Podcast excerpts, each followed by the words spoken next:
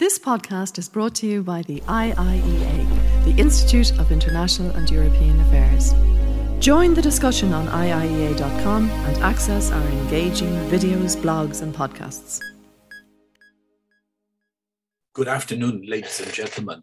Uh, my name is Owen Lewis, and I'm delighted that today we are joined by uh, Virginijus Sinkevicius, uh, who is the European Commissioner for Environment, Oceans and Fisheries. I'd like to particularly thank him for sparing the time to be with us today. Virginijus Sinkevicius has been European Commissioner for the Environment, Oceans and Fisheries since uh, 2019. Previously, he served as Minister of Economy in the government of Lithuania from uh, 2017 to 2019 and before that was chair of the Economic Committee in the Lithuanian Parliament. Before his election to Parliament in 2016, the commissioner was a team lead for regulatory affairs at Invest Lithuania and the project coordinator for Lithuanian airports. Uh, the commissioner holds uh, degrees in international relations, a BA in international relations and affairs from Aberystwyth, and an MA in European International Affairs from Maastricht University. Uh, his title today is The EU's Strategy for Environmental Recovery. Um, he will speak to us for about uh, 20 minutes, and after his presentation, we will go to a question and answer session with you, our audience.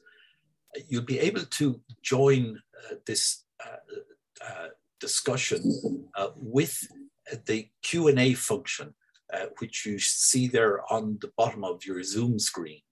Um, I'd encourage you to uh, feel free to send your questions in throughout the session rather than waiting to the to the end. And I'd also uh, like to ask you please to identify yourself and any affiliation when you ask a question. A, a reminder that uh, today's presentation and the Q&A session will be on the record. Um, you're also encouraged to uh, join the discussion on Twitter using the handle uh, EPA IIEA. But um, firstly, let me please hand over to Laura Burke, uh, Director General of the Environmental Protection Agency, for some opening remarks, please. Laura. Thank you very much, Owen, and uh, good afternoon, everybody. I'm absolutely delighted that the Commissioner uh, could take time out today to, to join us and to give us his insights with regard to how the EU uh, intends setting Europe on a course for environmental recovery. And maybe just for a couple of minutes to talk about the Irish situation and, and how that, I suppose, ultimately will link in with the European priorities. Of course, Ireland has a, its part to play in achieving an environmental recovery and a transition to a climate resilient, biodiversity rich, and carbon, climate neutral economy. The overall assessment from the EPA's most recent State of the Environment report, which was published in November last year, it highlights that the overall quality of Ireland's environment is not what it should be, and the outlook is not optimistic unless we accelerate uh, the implementation of solutions across all sectors and society. Our assessment reveals that enduring and systemic challenges are putting pressure on the environment and remain to be solved. And these cut across environmental topics such as climate, water, air, biodiversity, and waste, and across all sectors of the society and economy and organizations. So, whether it be business, policy, uh, individuals in their own homes, all of these have a role to play with regard to our environmental standards and environmental recovery. Ireland is already losing out on much of what is important uh, in our environment. Unspoiled areas are being squeezed out, and we're losing our pristine waters and the habitats that, provi- that provide vital spaces for biodiversity. Now more than ever, Ireland's green and blue spaces, which include things like urban parks, coasts, lakes, rivers, forests, and bogs, are essential components of our health infrastructure. And we've seen this really over the last year and a half uh, when we've all been keeping more local into uh, and recognizing the importance therefore of our local environment. So really when we talk about the environment, we're talking about our own health and well-being. And a key message from the State of the Environment report is that the absence of an overarching national environmental policy position is negatively impacting on success across multiple environmentally related plans and policies. And effectively, the sum of the parts don't make up a coherent whole. There, there's no, for example, eighth environmental action program in an Irish context. Environmental issues such as climate change, air, water, uh, biodiversity, they can't be looked at in isolation as they're complex, interconnected, and need to be tackled in an integrated way. We have many individual plans and programs, but they don't, I suppose, all come together as one overall policy position for the country. And so that's what we're saying we need now. Um, and we need to be clear on our ambition to protect Ireland's environment in the short and medium and long term, and on our commitment to live up to this clean green image of Ireland. A policy position would provide a national vision that all government departments, agencies, businesses, communities, and individuals can sign up to. And so we can all play our part in protecting the environment. Our report also, of course, calls for better implementation and delivery of existing legislation and policies. And I know this is something that is close to the heart of our colleagues in the European Commission as well. Many plans and programs are already in place, which, if fully implemented, will go a long way to resolving persistent environmental issues. Full implementation of and compliance with legislation is a must to protect our environment. Finally, it is important to reflect that as Ireland emerges from the COVID 19 pandemic and we look to stimulate economic recovery, we need to do so uh, in a green way and apply a green investment approach. So I look forward to hearing the Commissioner's thoughts on Europe's approach to this uh, and how it will, I suppose, support member states such as Ireland in delivering this uh, green recovery that we are looking forward to because we must all remember that a clean environment provides opportunity to deliver health, social, and economic dividends that ultimately will support resilience and recovery. So thank you very much, and I really look forward now to hearing the Commissioner's talk. Thank you. Uh, thank you for your introduction and, and, and thank you for your remarks. Uh, of course, good afternoon to, to, to everyone, Ms. Burke and, and Professor Lewis. Uh, my also sincere thanks to, to the Institute of International and European Affairs and the Irish Environment Protection Agency for uh, this kind invitation today. And today we are talking virtually, but I'm of course very happy to say that I'll be visiting the Republic in a few weeks and you've asked me to address a very broad question, uh, the EU's strategy for environmental recovery. And I'll do what I can to cover some main areas, and I'll be happy, of course, to address further areas in the questions at the end. I have to say I like very much this formulation when you talk about environmental recovery, you do two things. You accept that there is a real crisis not one problem, but the whole complex of problems that need to be addressed. And you agree that there is hope, that we can recover. We are not pessimists. And in its uh, uh, late in the day for many of, of these problems, but they do have solutions, and, and many of which actually are ready and, and, and, and waiting to be implemented. And as the Commissioner for Environment, it's my job to make those solutions to be better known, to be well implemented in member states, and to keep, uh, you know, making that case for the implementation, not only member state level, but, but also cities, um, regional governments, and so on. Because it's a very strong case, and I think what's most importantly, it's wins over more and more people all the time. And it sends very uh, powerful message. So what is this complex of, of problems? Then?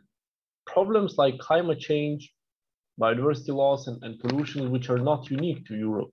They are driven by the same forces all over the world and, and by the unsustainable exploitation of natural resources, production and consumption patterns, uh, the rapid pace of urbanization, when we factor in the effects of the COVID-19 pandemic, we begin to see both the fragility of our current economic model and the extent to which our impact on nature is undermining human well-being and in and compromising our efforts at sustainable development. We need integrated solutions, a systemic approach that tackles these global environmental and climate crises together as a part of a green transition that protects and nurtures the, the planet we depend on. And this is the optimism I mentioned at the beginning, the European Green Deal. It commits the EU to promoting and implementing ambitious policies for environment and climate, but not just in Europe or in Ireland, but around the globe. And it's a plan for recovery, for a green recovery, a plan for joint international efforts, global solidarity, multilateralism at its core, and, and preventing any lapse into a short-term recovery based on fossil fuels or and the intensive use of resources.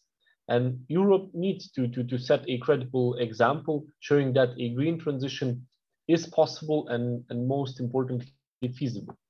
So that's the big picture which we have to keep in mind. In practice, the Green Deal means very specific initiatives in, in policy areas that are connected like climate and biodiversity, but also agriculture, energy, transport, waste management, and, and, and, and so on. And it means a new emphasis on environmental governance, compliance assurance, and citizen engagement. And I would like to, to, to spend uh, rest of my time uh, going over these issues maybe a bit more carefully. And let's start with one particular policy area, especially important, I think, for Ireland. And I'm thinking of biodiversity. And, and, and there is no doubt that nature is in a dramatic state of decline. Science clear, science tell us uh, that wildlife populations fell by 60% in the last four decades due to human activities. The decline is evident on land and in the seas. Importantly for, for Ireland, it is especially severe in agriculture areas and, and affects almost all species and habitats related to agriculture, from insects to, to farmland birds and plants. The need to act, of course, is urgent, not just for the sake of biodiversity itself, but because we depend on nature and ecosystem services it provides. And if you want healthy and productive agriculture, you need healthy ecosystems. And healthy agro ecosystems also help us store carbon, which is vital when your goal is carbon neutrality. So if we fail to tackle the crisis, farmers will be among the first to suffer as soils degrade and, and pollinators disappear.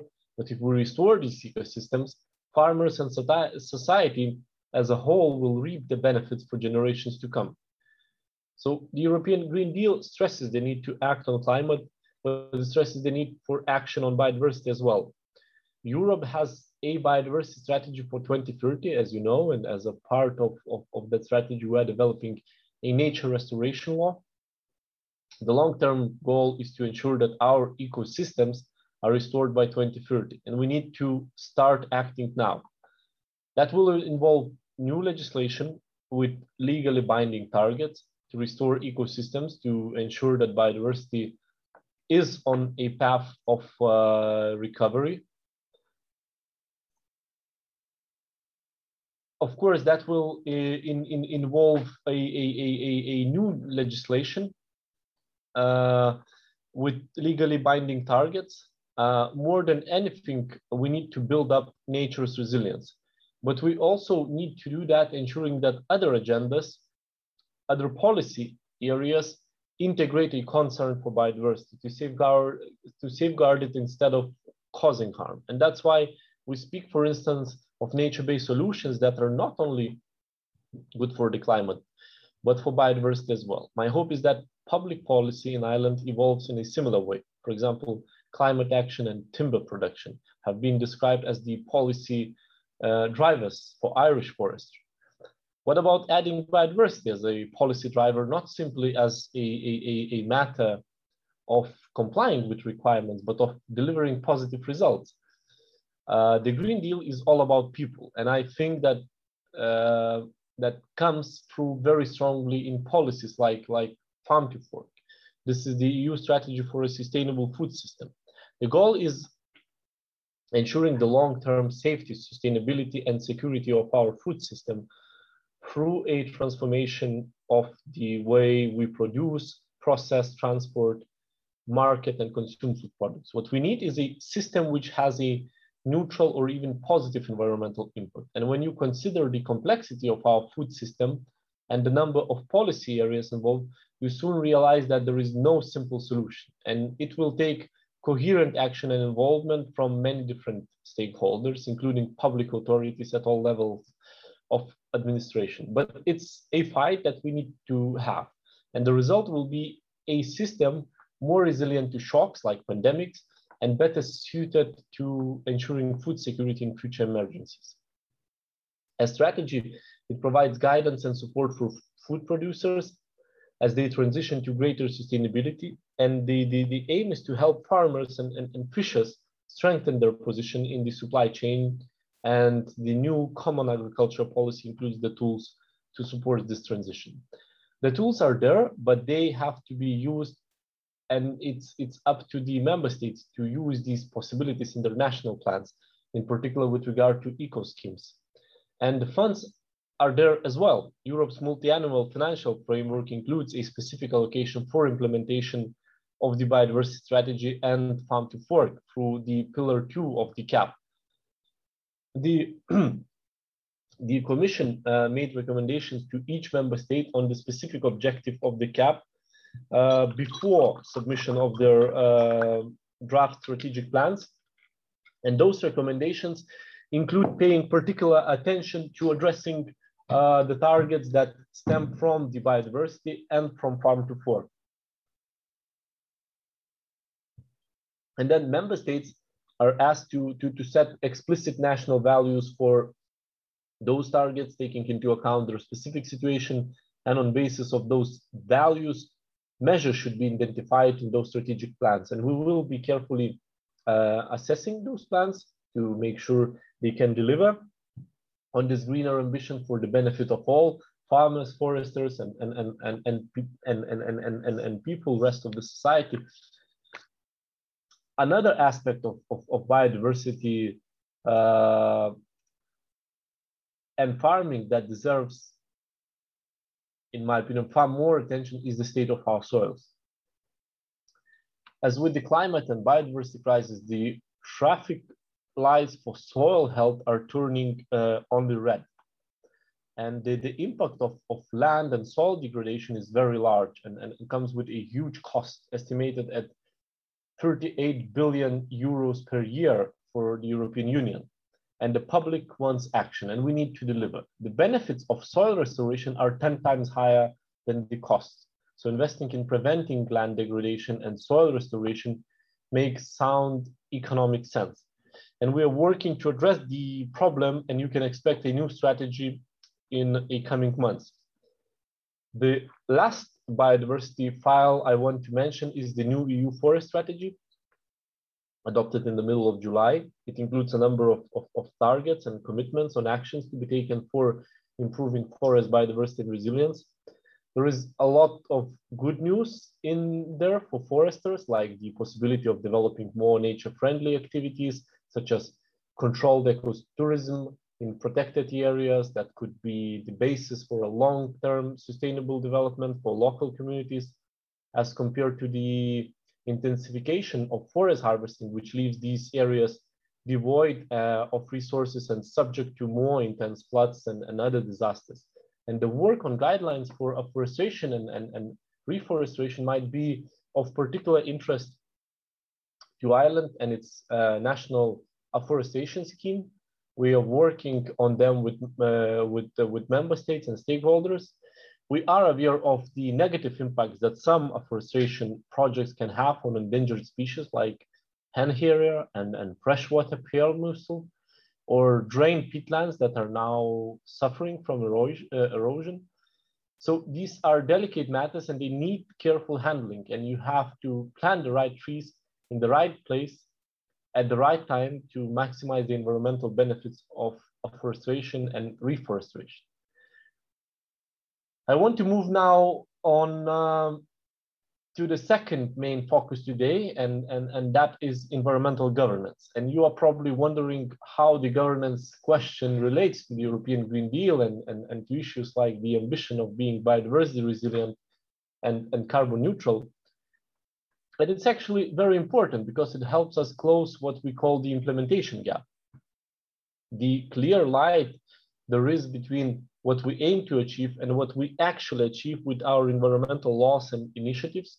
This isn't a, a problem for uh, bureaucrats. We are talking about real world effects which affects people lives. And here in, in, in, in, in Ireland, as elsewhere, we have clear evidence of, of, of the effects of, of failing to reach the targets for water quality, air quality, and, and, and biodiversity. And the EU nature directives, for example, aim to ensure that natural habitats and, and protected species have favorable conservation status. In Ireland, when we look at blanket bogs and raised bogs, old oak woodlands and, and, and, and, and semi-natural grasslands, we find that many have poor status and are continuing to deteriorate. The situation of many Irish farmland birds is also bad and some are even at risk of disappearing. Others, uh, rare species such as uh, the freshwater pearl mussel, which depends on very clean rivers, are at a high risk. And many of the answers have to be linked to governance. Firstly, uh, to the role of public authorities in delivering uh, compliance on the ground through what we call environmental compliance assurance. Uh, the secondly, uh, the, the, the, the, secondly through citizen, of course, engagement, uh, the role of environmental NGOs, of course, uh, very important. And if you want to, to safeguard uh, biodiversity, you have to implement the laws. Uh, but that can only work if, if land managers complying with, with applicable uh, rules and safeguards, and if those rules and safeguards are themselves fit for purpose. And it's up to public authorities to promote that compliance and enforce the rules. I have to say that in Ireland, the picture is mixed. There are some very positive examples, uh, like uh, the results-based uh, farming model developed in, in the Burren, with uh, the help of EU funds. Under this model, farmers and scientists agree the results that nature needs and, and payments are made according to the results uh, the scientists verify. When it comes to, to compliance, um, we might say that the model is designed for success and, and this model is spreading. But on the downside, the coverage is still uh, limited and biodiversity is still in retreat when it comes to monitoring and enforcement, the, the picture in Ireland is very similar to the overall picture around the EU. Those who infringe uh, wildlife rules and commit wildlife crimes seldom face consequences. And this is true of environmental crimes in general. We are aware of this uh, issue at the Commission, and we are doing what we can to address it. We bring together environmental agencies, inspectors, police forces, prosecutors, uh, judges in an environmental compliance and governance forum.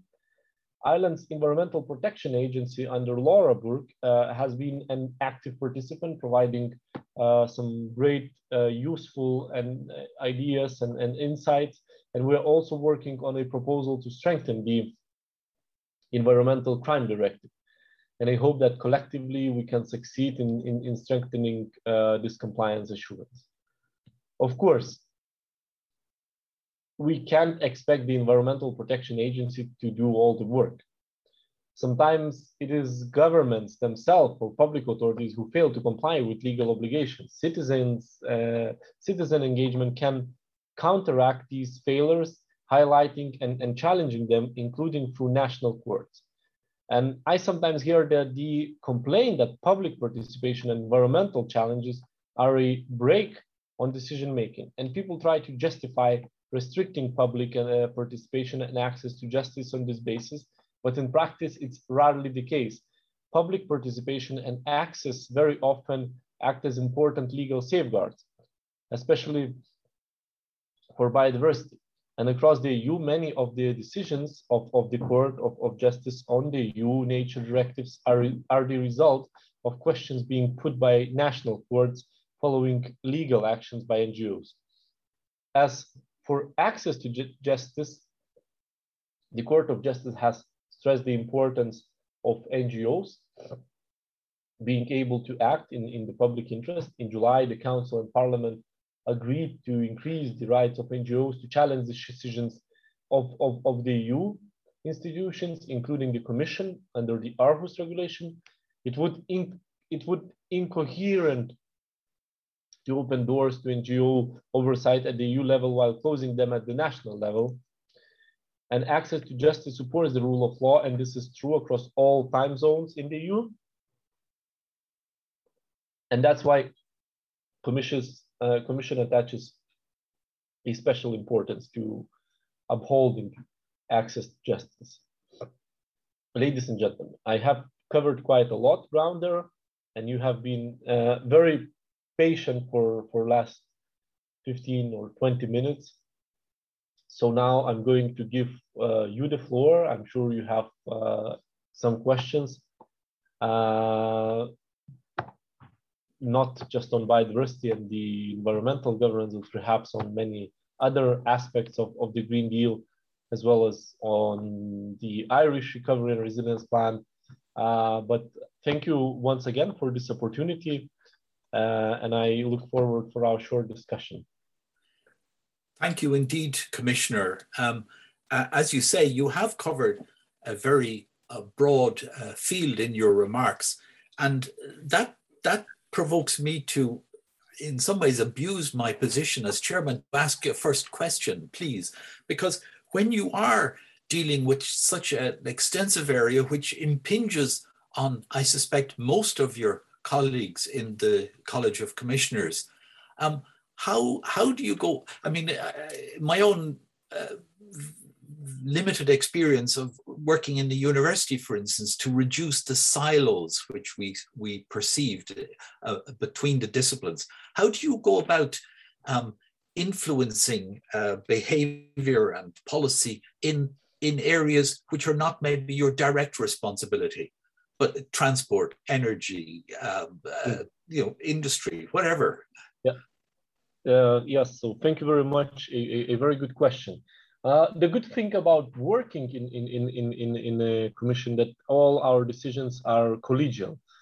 So there is most of the time uh, is, is, is, is agreement among, among uh, all other commissioners.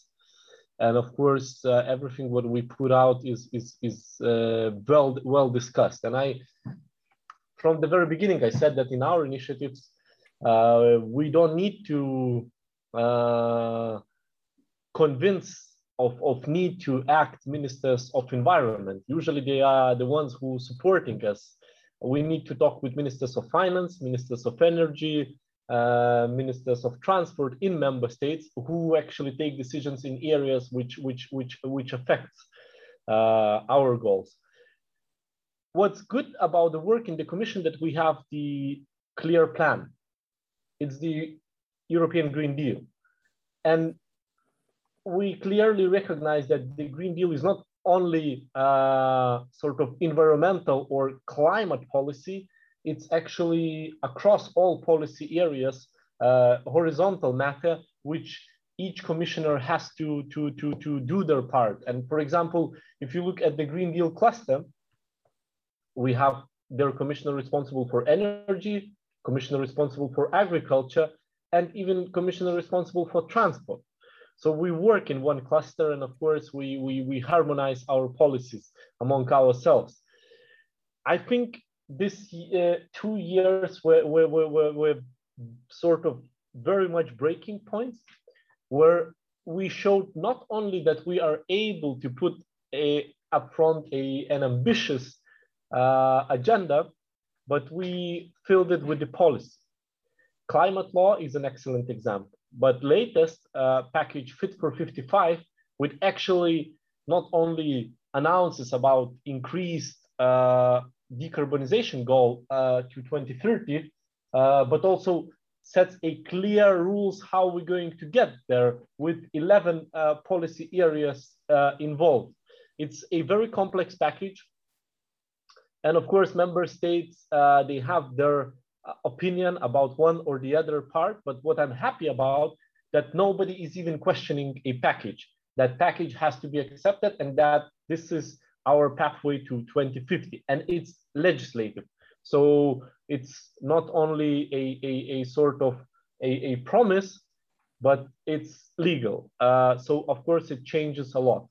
I think all this um, gives you a good glimpse what is the opportunity window out there.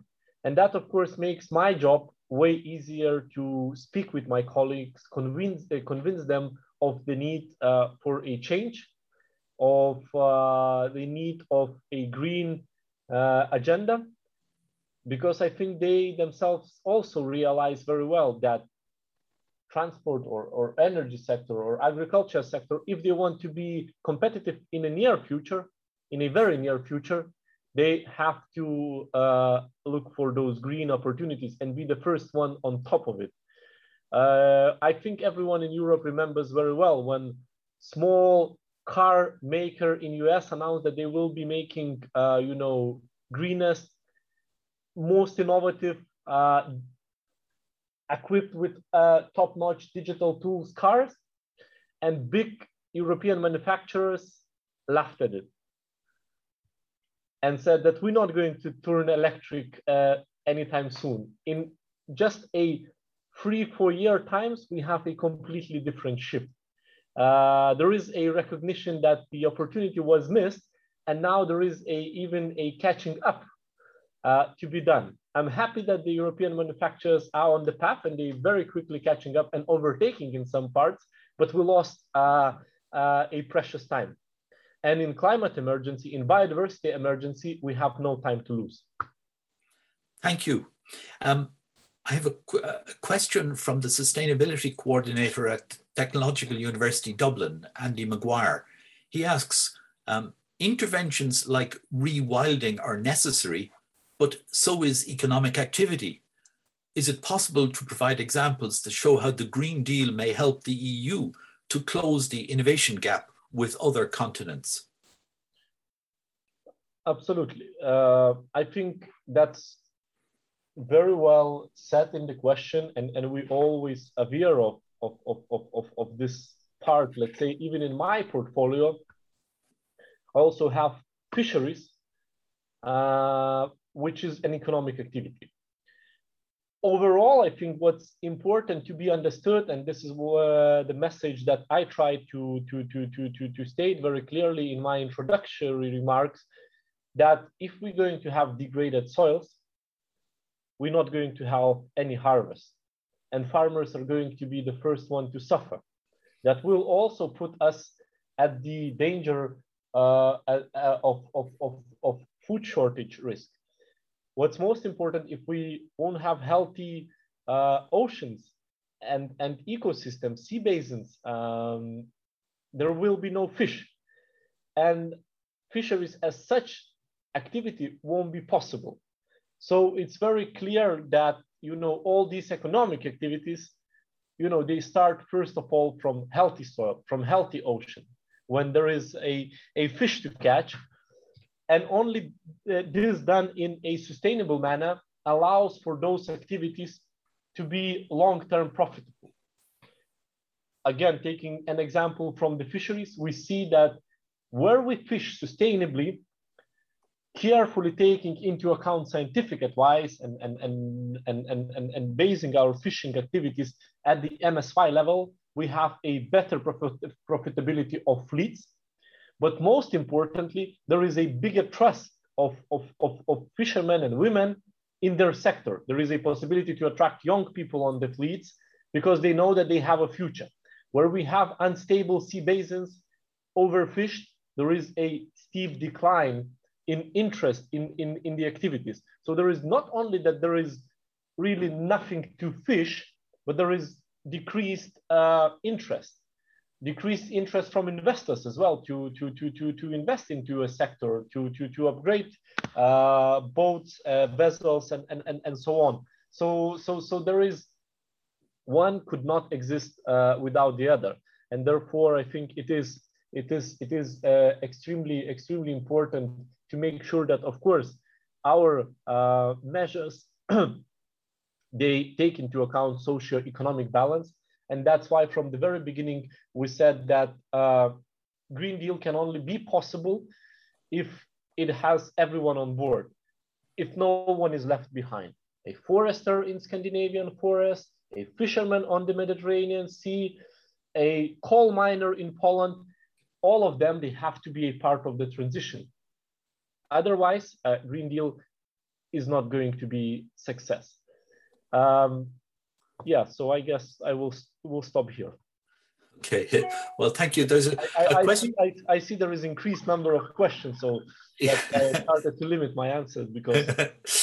well, um, the the question of um, uh, you know, you indeed stress the importance of environmental governance uh, in order to close the implementation gap. Uh, how important is the eighth Environment Action Programme uh, to in strengthening the EU's uh, governance framework? So that's that's a good question um, because with the you, we we are quite in a unique moment of of of of, of how to say political cycle well where the European Commission I would say first time ever takes uh, environmental policies climate policies as their top priority. Never before was it the case, and therefore I think environmental action plans was extremely important to know at least the scope and where the union was moving and to ensure that there is a, uh, a agreement between the council and, and the parliament. So everyone sort of played the role. Now uh, with the european green deal with its very ambitious uh, ambitious policies eight environmental uh, action program sort of loses a bit its face and I was I am very thankful to to to, to Parliament and, and and to Council who already recognize that that we're going to take a, a, a, fin approach. But most importantly, I think what we need to achieve is, is to make sure that it is sort of a European Green Deal legal uh, legal will on the ground, which ensures that what we have uh, already proposed and, and put up front as uh, uh Green Deal policies and, and, and strategies that it would be implemented. And that, uh, I think, uh, that's the role which 8EAP can uh, successfully play. We just started we just started uh, our trilogues with, with, with the council and, and the parliament, but I see a, a, a very positive, uh, positive way forward. And I think we will soon, in, in maybe a couple months of time after a couple more trialogues, we're going to have a, a, a positive outcome, which will make a, a, good legal framework where we'll have uh, institutional commitment uh, for the Green Deal and it will be framed uh, into 8 EAP. Great, thank you. Um, uh, a colleague of uh, Laura's uh, um, at the EPA, um, asks, uh, Kian O'Mahony, asks, are there proposals to review the need for an EU soils directive to help the careful and appropriate use of the soil resource and land management activities across uh, multiple sectors?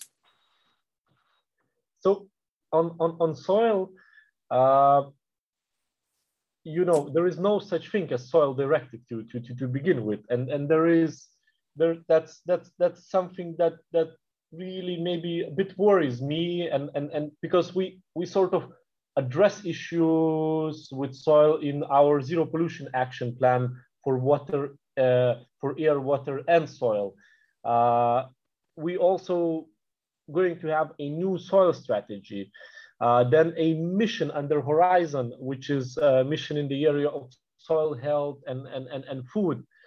And, and then a also soils will be covered in a legal uh, proposal for EU nature restoration targets but to be honest, that that's a little bit mixed picture for me because on one hand, we do sort of cover soil in, in many areas that we work on. But on the other hand, we don't have a, a, a unified, solid uh, legislation on soil, which I would like to have. Of course, uh, I need to carefully uh, pick my words now and say that uh, we are looking at the, at the feasibility of, of soil directive, uh, directive as, as such possibility.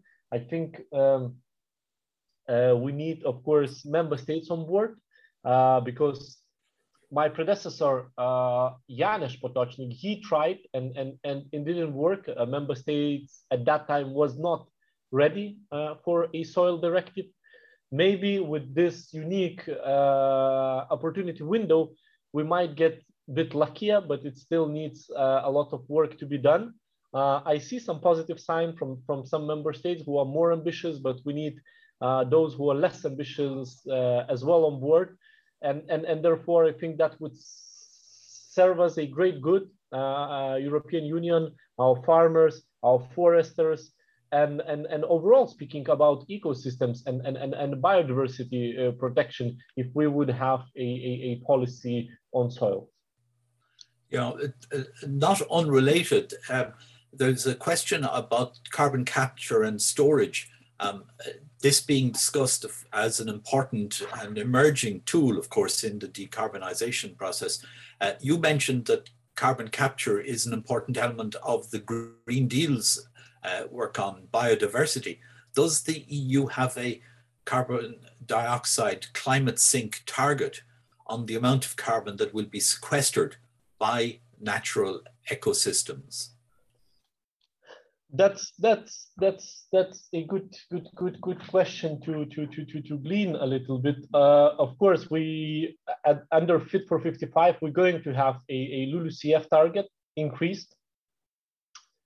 Increased but also also also it has to be realistic for member states to to to to, to implement and and and and not all member states uh, are, are are ready for it but we will definitely need to put uh, to, to, to put uh, a lot of a lot of a lot of um, a lot of effort into that. What's most important, where I think uh, we we speaking now in a good circle to discuss such issues, but what I am missing now in the debate a lot when when even I participate in, in, in events that everyone tends to focus on on on, on things uh, such as electric vehicles, uh, such as uh, technologies which will be able to, to absorb carbon or, or, or, or, or, or whatever do with it, and really forgets to uh, uh, discuss how we can actually take a better care of our nature, who did it for millions,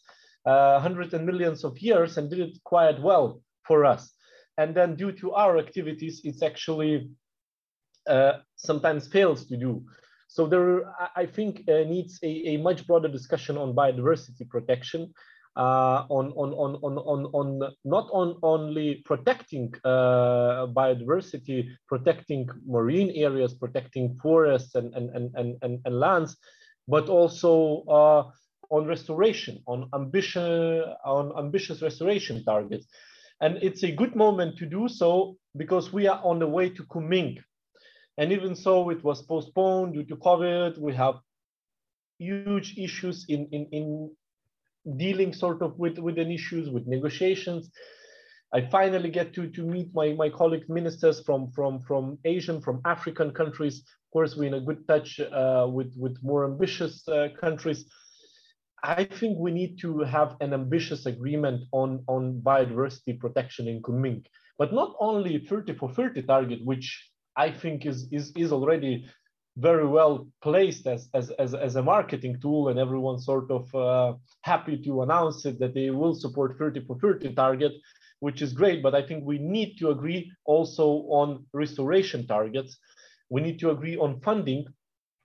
We need to agree on concrete territories which we're going to protect and, and what sort of protection we're going to ensure, what is going to be uh, our management plans and, and, and monitoring, how we're going to uh, assess progress, when and, and where, and, and, and so uh, and so many details is there. So in, instead of focusing on, on, on something which is fancy and I'm sure innovators will come up with something.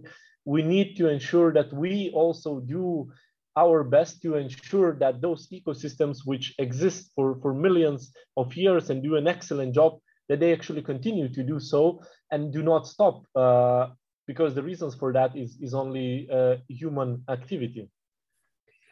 Um, there's a question, Commissioner, uh, which is, is quite specific in, in relation to the implementation side on, on the fishing industry. Uh. Deirdre Murphy asks, currently the fishing regulations such as uh, tracking technology on boats are optional. Um, mm-hmm. Are there plans to uh, uh, make regulations uh, to to enforce these uh, regulations?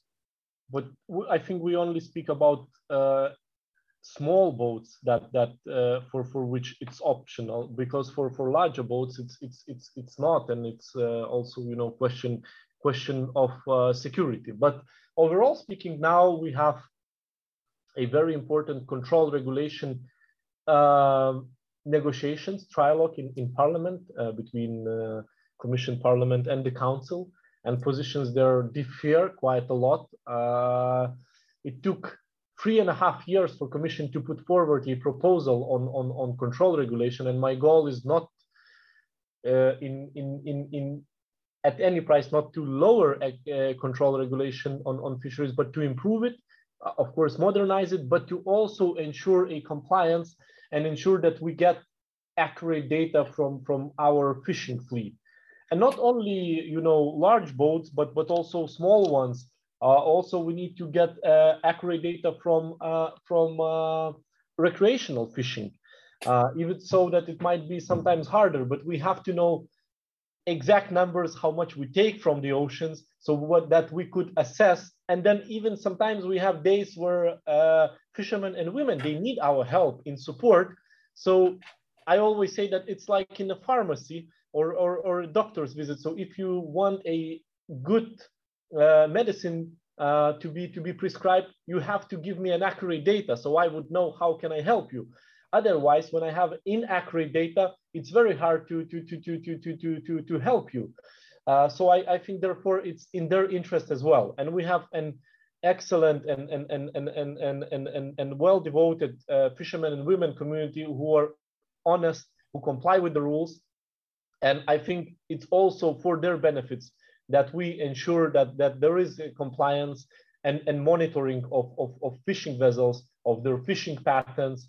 Uh, because again, uh, there will be a lot of challenges ahead of us. Not only uh, uh, decrease, uh, decline of, of, of, some stocks, we have, we're going to face increased use of the sea, energy projects developed there, shipping routes, um, marine protected areas, uh, and, and, and, and, and so on, tourism. And so there will be increased uh, uh, pressure on the sea. So I, I think, you know, monitoring, gathering that data from, from the fishery sector will help us in, in, in, in, in planning those activities, in ensuring that they have their patterns and, and that we also uh, comply with, with, with all the rules. Thank you. I have two questions from Una Duggan. The first one, um, I'll take them one by one, um, if I may. The first one is uh, uh, transparency in the review of national uh, uh CAP strategic plans. Uh, are, are, we okay? We're okay for another 10 minutes, are we, uh, Commissioner? Yes, yes. That's, that's yes. okay, yeah. Um, the, uh, Una's question was transparency in the review of national CAP strategic plans is critical. And uh, what steps will your Directorate General undertake to provide transparency so that environmental NGOs can ensure that these plans are ambitious for climate, for nature, and for water? So first of all, now it's the, the member states are only in, in, in, in, in the process of, of preparation, uh, uh, their national strategic plans. I'm always, when I'm on, on, on the road to, to, to, to member states and, and meeting ministers responsible for, for agriculture, uh, because usually it's the same person who is responsible for fisheries. So I have a privilege to meet them. uh, I constantly remind them of, of, of what has to be included. And uh, do uh, no harm principle, which was uh, applied in, in our recovery and resilience plans, I think is, is a good principle to be upheld in, in, in, in, in, in CAP uh, national strategic plans. I think the process, of course, has to be as transparent as possible uh, to, to, to ensure scrutiny. and of course, we will be closely coordinating with, with uh, our colleagues in DG Agri uh, to ensure uh, that, that that's done and that we, uh, with the Commission's um, proposal, uh, we would achieve achieve achieve those goals and, and, and of course member states would ensure that they are on the path of, of, of, of a green deal and, and green recovery. Um, Thank you. This the second the second question from uh, from Una Duggan uh, gets into our uh, national legislative processes. Um, uh, she uh, she says that we uh, Ireland is planning to restrict access to judicial review, um, which she feels could seriously hamper NGOs' ability to challenge planning decisions um, uh, ensuring that they're in line with uh, EU law. Uh, do you have any message for the Irish government? Um, it's very hard for me to to to to to, to comment on on on on on, uh, on a very concrete uh, uh, sort of you know matter, and and when I don't have a proposal and I haven't seen it, but you know what's very important is to to know that this is good for the Green Deal implementation. And we should not uh, succumb uh, to the temptation to reverse uh, such, such a, a, a, positive trend where actually NGOs can, can play their, their, their, their important uh, uh, role. And from very beginning, you know, of, of my mandate, we took Aarhus Convention and, and, and, and, and you know, shortage of, of compliance very seriously. Uh, we addressed and adopted decision in college very quickly, and, and I'm happy that, that now we have an agreement uh, which actually uh, ensures um, implementation of, of Convention in the EU. And, and of course, we expect uh, similar uh, view from, from, from, from the national governments around member states.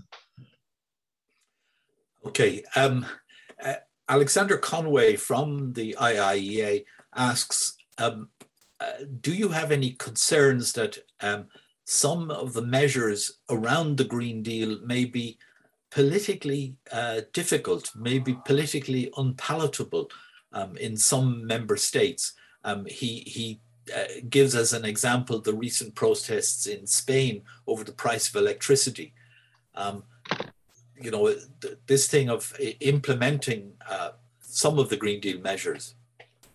So he's, he's absolutely right. Uh, but not only about the Green Deal, I think overall, when we speak about change, you cannot expect, uh, you know, people uh, uh to, to accept it uh, very easily uh, it will require it will require you know certain certain adjustments realization that, that that some things are not going to be to be with us or they're going to change uh, and that therefore i said that we have to have a uh, just transition fund that this transition has to be fair to to to to to, everyone and it will require enormous effort it won't be easy you know when we speak and we when we have those plans in in front of us it might seem a little bit too, too easy, uh, but I can tell you that it won't be easy. It will require tremendous efforts from, from member states, uh, especially when it uh, comes to, to green premiums, which sometimes are, are, are more expensive. Sometimes uh, market is not even ready for them. And, and, and this will require uh, certain solutions. Uh, but that's the, the only choice we have uh, I think you know what's very important for for governments uh, to to do an extensive stakeholder consultation. Each member state they they they know the specifics of, of, of their country, of, of, of the member state, and, and, and, and, and to, to ensure the smooth transition. I think now we have a biggest ever amount of, of, of public money to, to be spent. I'm talking about 1.8 trillion overall budget uh, here within the EU, which uh, will be spent by the member states. And we can only spend those money once. And if we fail to, to, to spend those money wisely, I would even probably it's wrong from, from, for, for me to, to use word spend, I would say invest, because it has to be investment into a future, into a green digital, which would help us to transit. And if those money invested well, they can bear fruits very quickly and help to soften that transition.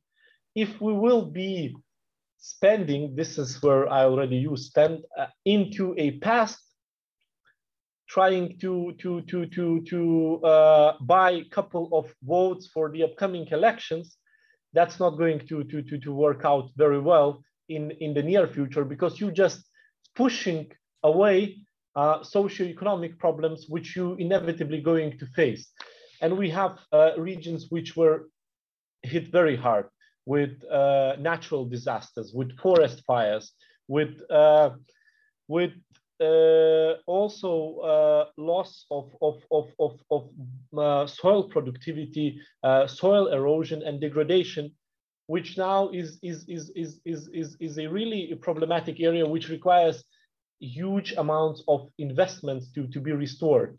Uh, and of course puts an additional political pressure and then you have to act under the crisis mode and, and, and so on. So, so I think uh, now we still have a little bit of time, we have a solid plan, we have funding in line, we need to, to, to, to act. Um, we have a question from Porrick Flattery. Um, uh, uh he, he argues that we have significant issues in Ireland with uh, what he describes as misinformation being spread by the agri-food lobby with regard to emissions and pollutions from agriculture. Um, what is the EU planning to do to support farmers to transition away from high methane dairy and beef farming? I think one, one of the, the important changes in, in the new CAP is eco schemes, which uh, if member states, of course, depending on their uh, national strategic plans, if they use wisely, they will help farmers to uh, decrease uh, their emissions uh, uh, dramatically, which will accompany them well in, in the transition. And not only we, we're speaking here about the, the, the meat farming, we, we also have to, to, to take into account dairy farming. We have to take into account uh, huge uh, uh, uses of of of um, of, of, of, of, of course, uh, of um, uh, fertilizers. Yes, I lost the word. Uh, that's been quite a discussion. So I think eco schemes now is, is, is a good tool to help farmers in, in, in that transition each member state uh, will have to, to, to dedicate a sufficient amount of funding for eco schemes, but most importantly, they have to be uh, advertised uh, uh and, and, and farmers have to be well uh, informed about uh, such possibilities. because I, I, I, feel that, that in, in, in, in, in, especially when we speak about the agricultural sector, very much way forward uh, is usually business as usual. And and and we see that clearly it's it's it's it, it won't work out. Uh, it has an impact uh, it, it will have an impact on on farmers profitability. And inevitably it will it will lead to to uh, to the outcome which is which is which is not uh, the one we expect and, and the one will, will, will profit farmers. So, so there is definitely has to be a, a strong decisions to, to, to be made. And of course, uh, farmers has to receive help. And, and I hope that with the new CAP, this gives a perfect possibility. Um, Commissioner, I, I, I think uh, this next question from Pat Brereton from but Dublin City. Very, very, very, very last because we uh, over a time and I have to run. Yeah, no, that's that's why I say it's the last the last question. Yeah, from Pat Brereton, but it's actually I think it connects with Alexander Conway's one, and what he asks is how can the benefits of the Green New Deal be best communicated um, uh, to to um, you know national uh, places like Ireland uh, as we struggle. You know, can can the EPA help us in trying to reduce pollution, increase diversity as we all face up to the interconnected challenges of climate change. So the emphasis on the positive the, the uh, uh, in this the green green deal.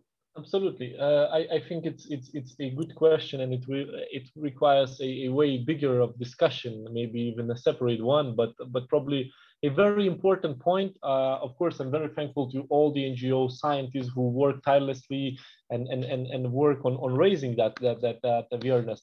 But one very important thing that we are facing also a dramatic change in, in our economic activities, which cannot be anymore measured, uh, measured only by GDP, which doesn't show really nothing. Because I feel that with only measuring GDP, we, we never take into account that, you know, uh, to build a, a, factory which will uh, we we need to to to cut a forest.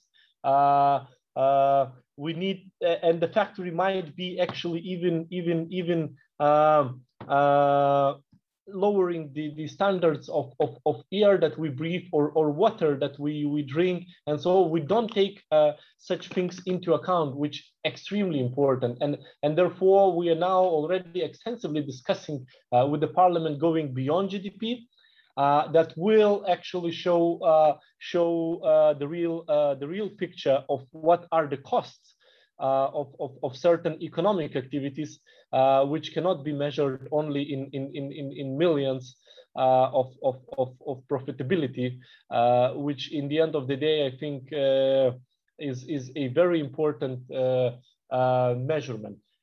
And secondly, of course, it's important that people would feel the, the, the change and difference themselves, that uh, businesses would see that, that, that, that going into a circular economy is actually a win-win solution that they can save on resources they that they can reuse and, and their investments into into into technologies and and, and digitalizing uh, mm, uh, uh, their their their their their, uh, their technologies it actually works out well that they saving money.